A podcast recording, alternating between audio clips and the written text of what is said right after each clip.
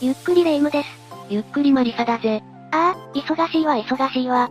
あれもしてこれもして。レ、レ夢ム、珍しく生産的な時間の使い方をしてるじゃないか。クーネル遊ぶ以外のことをしてる姿を初めて見るぜ。初めてではないでしょ。もうすぐ推しのライブがあるから、チケット取ったり、現地に行くための列車を予約したり、あと、グッズを買うためのお金のやりくりとか、そういうので目も回る忙しさなのよ。せ、生産的だな。レ夢ムはアイドルに沼ってるみたいだけど、沼の中からは時にとんでもないものが出てくるから、注意が必要だぜ。とんでもないものって、例えば？じゃあ今日はレ夢ムのために、沼地で見つかった奇妙なもの5選について解説していくぞ。ゆっくりしていってね。1、巨大細菌。最初に紹介するのは、巨大細菌だ。これは肉眼で見える大きさの細菌が発見されたという話だぜ。じゃあ、巨大って、全長何キロメートルあるのよ。さすがにキロメートルはないだろ。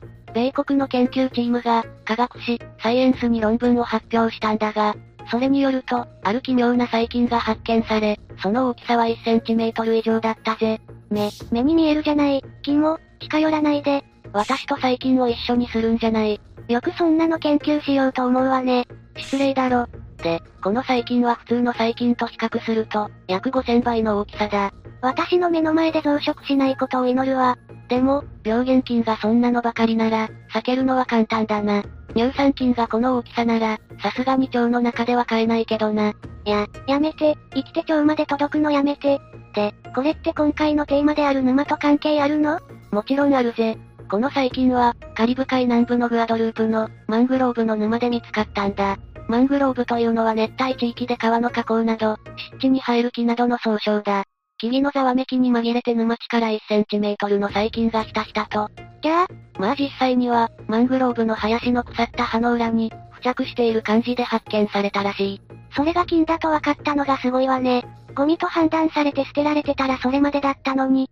で、研究者たちはこの新種の細菌に名前を付けたわけなんだが、チオマルガリータマグニフィカと呼ばれることになったぜ。な、なんかピザみたいな名前だけど、チオマルガリータは、硫黄の真珠という意味だ。細胞内で硫黄が真珠みたいに連なっている様子から来ている。マグニフィカは、見事な、立派な、壮大なみたいなイタリア語に由来しており、これはもちろん、この細菌の巨大さから来てるぜ。バイキンに、真珠って名付けるのがまた、論文の共著者であるボーランド氏はこの細菌の大きさについて、人間で言うとエベレスト山並みの身長の人を見つけたようなものだ、と語っているぜ。そ、そんな人がいてたまるもんですか。3時のおやつの旅に、株式会社おやつカンパニーの買収が必要になるわよ。レイムがエベレストサイズになったらそうなるだろうな。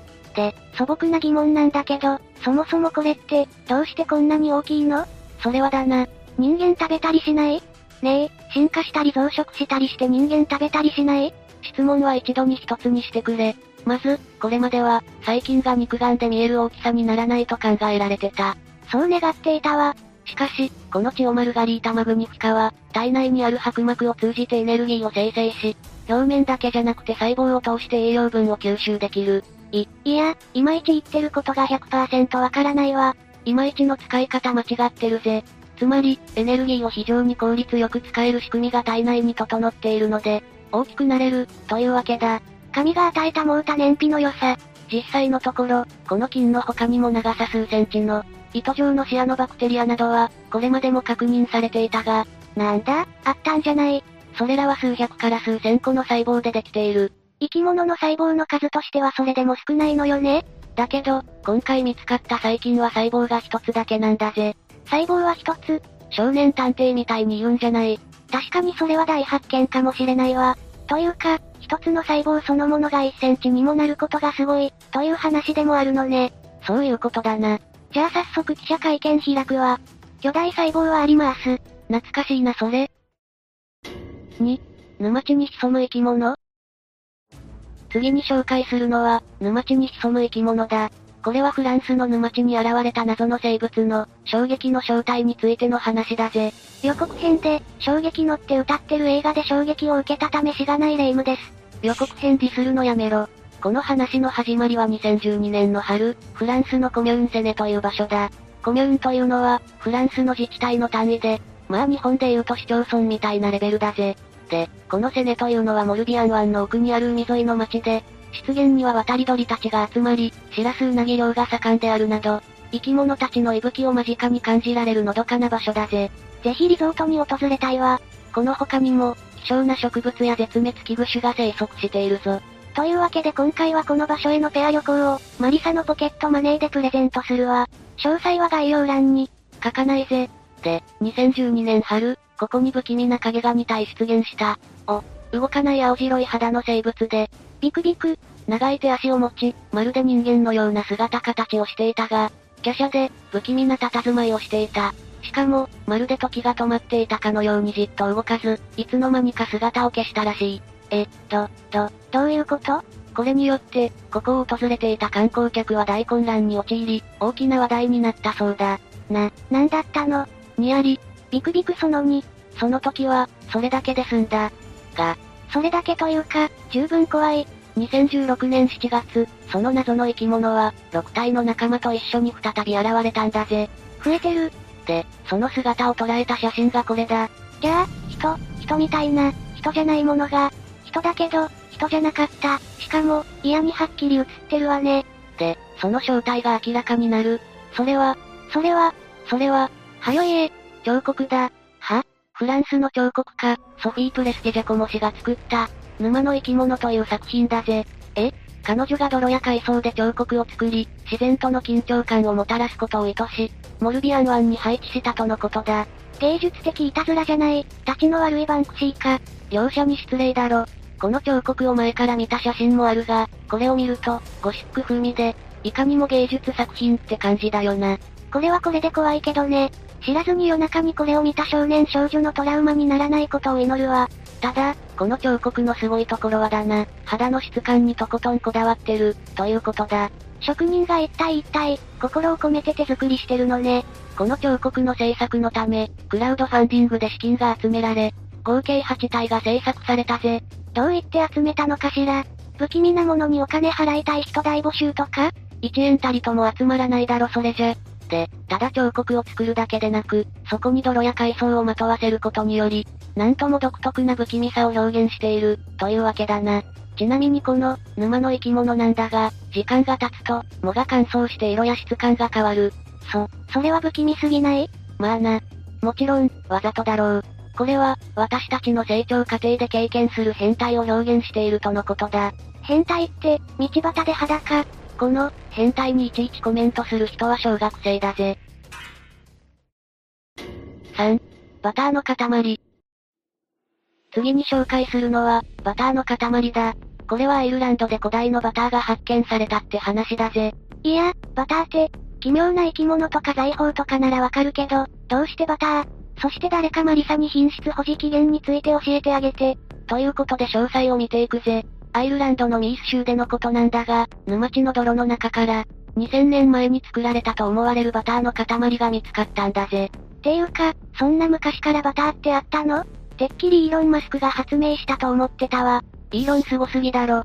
バターはかなり古い時代から作られており、紀元前4000年にはイスラエルの遺跡から、バター作りのための道具とみられる異物が発見されている。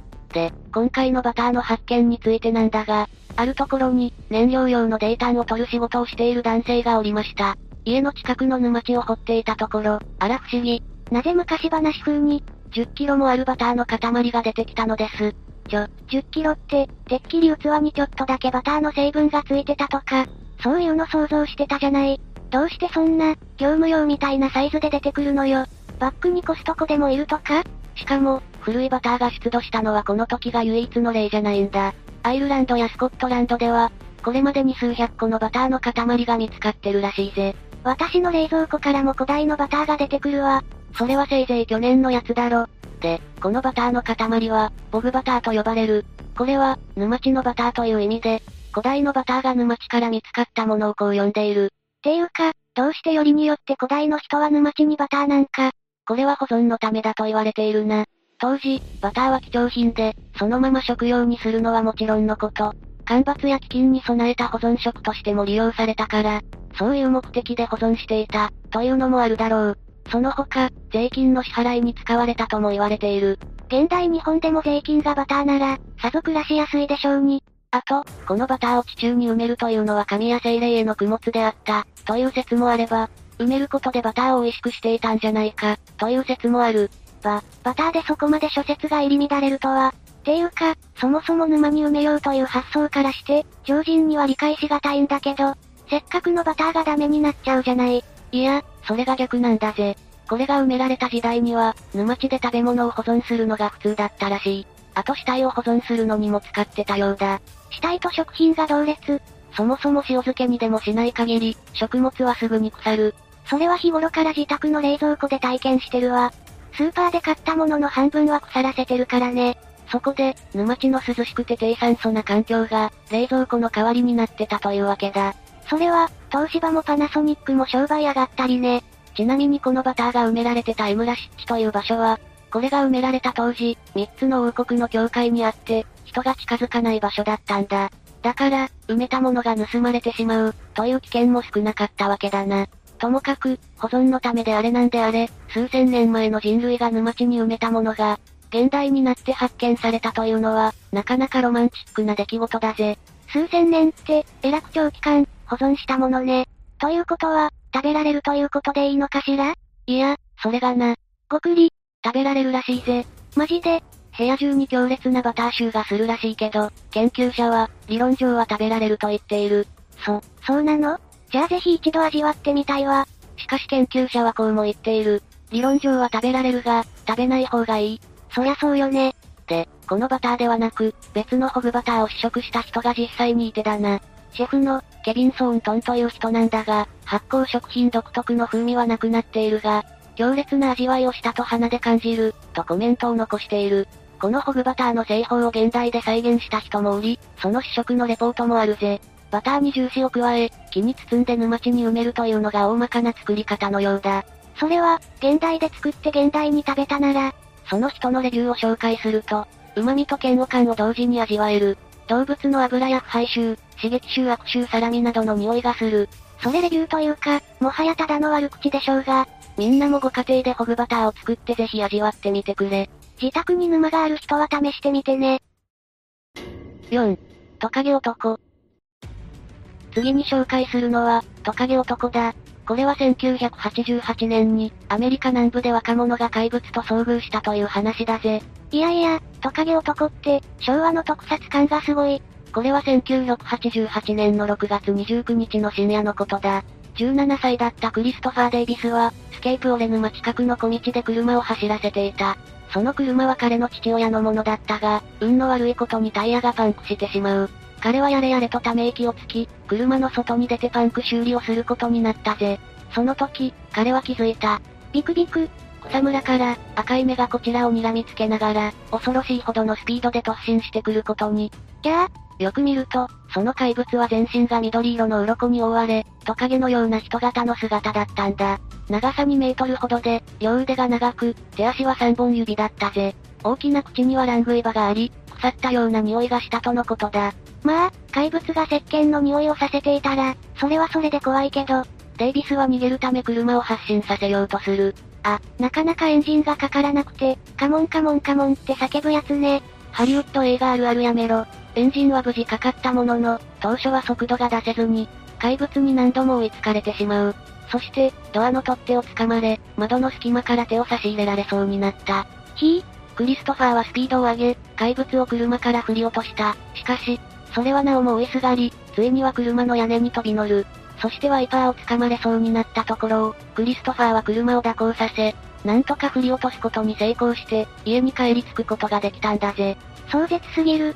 彼は車のエンジンを切らないままで家に飛び込み、頭から布団をかぶって震えていたそうだ。父親が事情を聞いたところ、興奮していて容量を得ない。ちなみに、父親が車を確かめると、屋根に引っかき傷があり、バックミラーはねじれていたそうだ。こ、これは客観的な証拠というわけね。で、やっとクリストファーから事情を聞き出した父親は、もちろん、その話を頭から信じ込んだわけではなかったが、まあ、信じろっていう方が無理よね。車に傷があったとしても、まず事故を疑うわ。ところが、実は他にも目撃者がいたんだぜ。え、まさか、彼の事件より6日前の6月30日の夜、ジョージ・ホロマンとその友人もまた、スケープオレ沼の橋で怪物を見たんだ。このトカゲ男は、沼男、泥男とも呼ばれ、昔からアメリカ南部で目撃されていたらしいぜ。こ、これはちょっと話が変わってくるわね。そして時は流れ、20年後のこと。随分流れたわ。ビショップビルに住むラウソン夫婦の車のボンネットが、何者かに破壊されていたんだ。まったく、悪質ないたずらをする奴がいるわ。爪の跡や噛んだ形跡があり、噛んだ後血だらけだったという。血？車のボンネットの破壊は100歩譲ってやっていいとしても、いやよくはないだろ。他人の車を噛むような奴はなかなかいないわよね。で、この日から、夫婦の飼っていた猫6匹が行方不明になっちまったんだぜ。さらに彼らの自宅の近くには、牛とコヨーテの死骸も見つかったんだ。こ、これはただごとじゃないわね。この一連の騒動で、ラウソン夫婦は、20年前のリザードマン出没事件、つまり、あのクリストファー少年が、トカゲ男に襲われたという事件を思い出したってわけだ。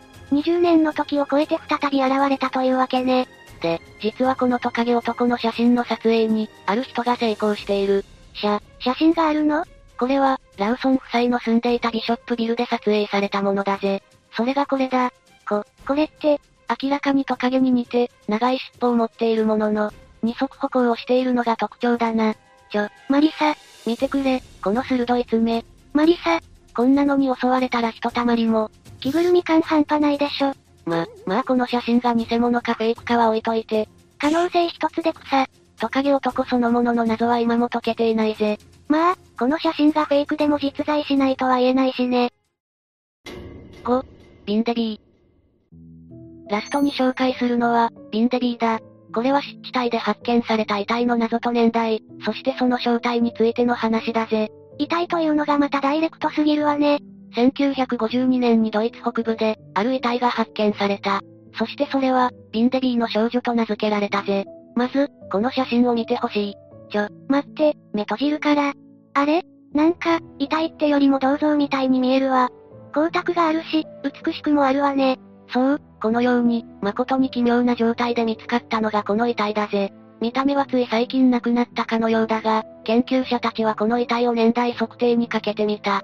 すると、紀元前41年から紀元後118年頃のものだということが分かったんだ。いや、昔すぎて全くイメージがつかめないわよ。世界史で言えば、ちょうど共和制だったローマが帝政に移行したばかりの頃だな。この頃日本は弥生時代で、ようやく小さな国ができ始め、中華王朝に使いを送る勢力が現れてきた。ちなみに卑弥呼様よりも前の時代だぜ。で、この遺体は何がそんなにすごいの？そもそもこれの発見の状況から話していこう。さっきも言ったように、1952年が発見年だ。地元の人が湿地から泥炭を切り出していた。泥炭というのは湿地で、泥のような状態になった石炭の一種だぜ。で、その作業中に発見されたのがこの遺体というわけだ。目元にはバンドのようなものがあり、衣服を身につけていたが、他に副葬品のようなものは見当たらなかった。このバンドっていうのは？これは生前に頭髪を束ねていたものである、という説がある。それが正しければ、頭にあったものが目元まで落ちてきたんだろう。あるいは、遺体に目隠しをする慣習があったのではないかとも言われているぜ。そもそもこの遺体は、ビンデビーガールと名付けられていた。それは分析の結果、14歳の少女の遺体だとされたからだぜ。まだ若いのに、どうして亡くなってしまったのかしら。気になるよな。ワクワク。実はそのことの手がかりとなるかもしれない、別のものが出土した。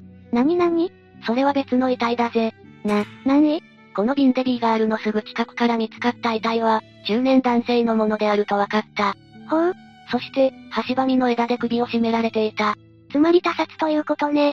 というわけで、最初に見つかった少女の遺体は便宜的にビンデビー1。そして次に見つかった中年男性の遺体は、ビンデビー2と名付けられたぜ。ああ、よくあるわね。ワンが売れたからって、下手に2制作して大こけする感じかしら？だから映画の話じゃないぜ。で、中年男性の方と少女の方の関係は、いまいちわからなかった。ああ、よくあるわね。1のストーリーが綺麗に終わりすぎちゃったから、2でほぼ無関係の話始めちゃう映画が、ハリウッドあるあるやめろ。で、ここでまた一つの手がかりが見つかる。第3の遺体？いや、今度は遺体ではなく文献だ。古代ローマ時代、タキプスという歴史家が残した記述によれば、その当時のライン川北部に住んでいたゲルマン民族には、ある習慣があった。それは、犯罪者を処刑し、その遺体を湿地に杭で打ち込むというものだ。残虐オツ。で、さっきも言ったように、ちょうどこのビンデビー1、すなわち少女の遺体が生きていたと思われる時代が、古代ローマ時代だぜ。つ、つまり、この少女は悪いことをして処刑された人物ってこと？じゃあ中年男性の方は？この時、研究者たちが掲げた仮説はこうだった。つまり、この二人は不倫の罪を犯し、それによって処刑された、ということだぜ。悲しいロマンス、という感じの解釈がなされていたんだが、ノースダコタ州立大学のヘザーギル・ロビンソンの調査によって、従来の説は覆されたんだぜ。え、何を根拠にそう言ってるの？当初、ビンデビー1は14歳の少女の遺体だとされていたんだが、2007年の DNA 解析で、男性である可能性が示唆された。い、いや、同性だからといって、二人が愛し合っていなかった、という証拠にはならないわ。ま、まあそれはそうだとしても、別の研究者が行った年代測定で、ビンデビー2、すなわち中年男性の遺体は、ビンデビー1より300年も前の人物だったということが分かった。え、そんなに違ったの？つまり、二人は無関係の人物だったということ？この説に従えばそうなるんだぜ。さらに、この他にも従来の説、不倫の末処刑説には異論がある。それは、まずこの説の根拠とされていた、タキプスの、湿地で処刑する習慣云々、という記述が、また劇を元にしたもので、正確ではない、という主張だ。そしてビンデビー1、少女あるいは男性の遺体には外傷がなかった。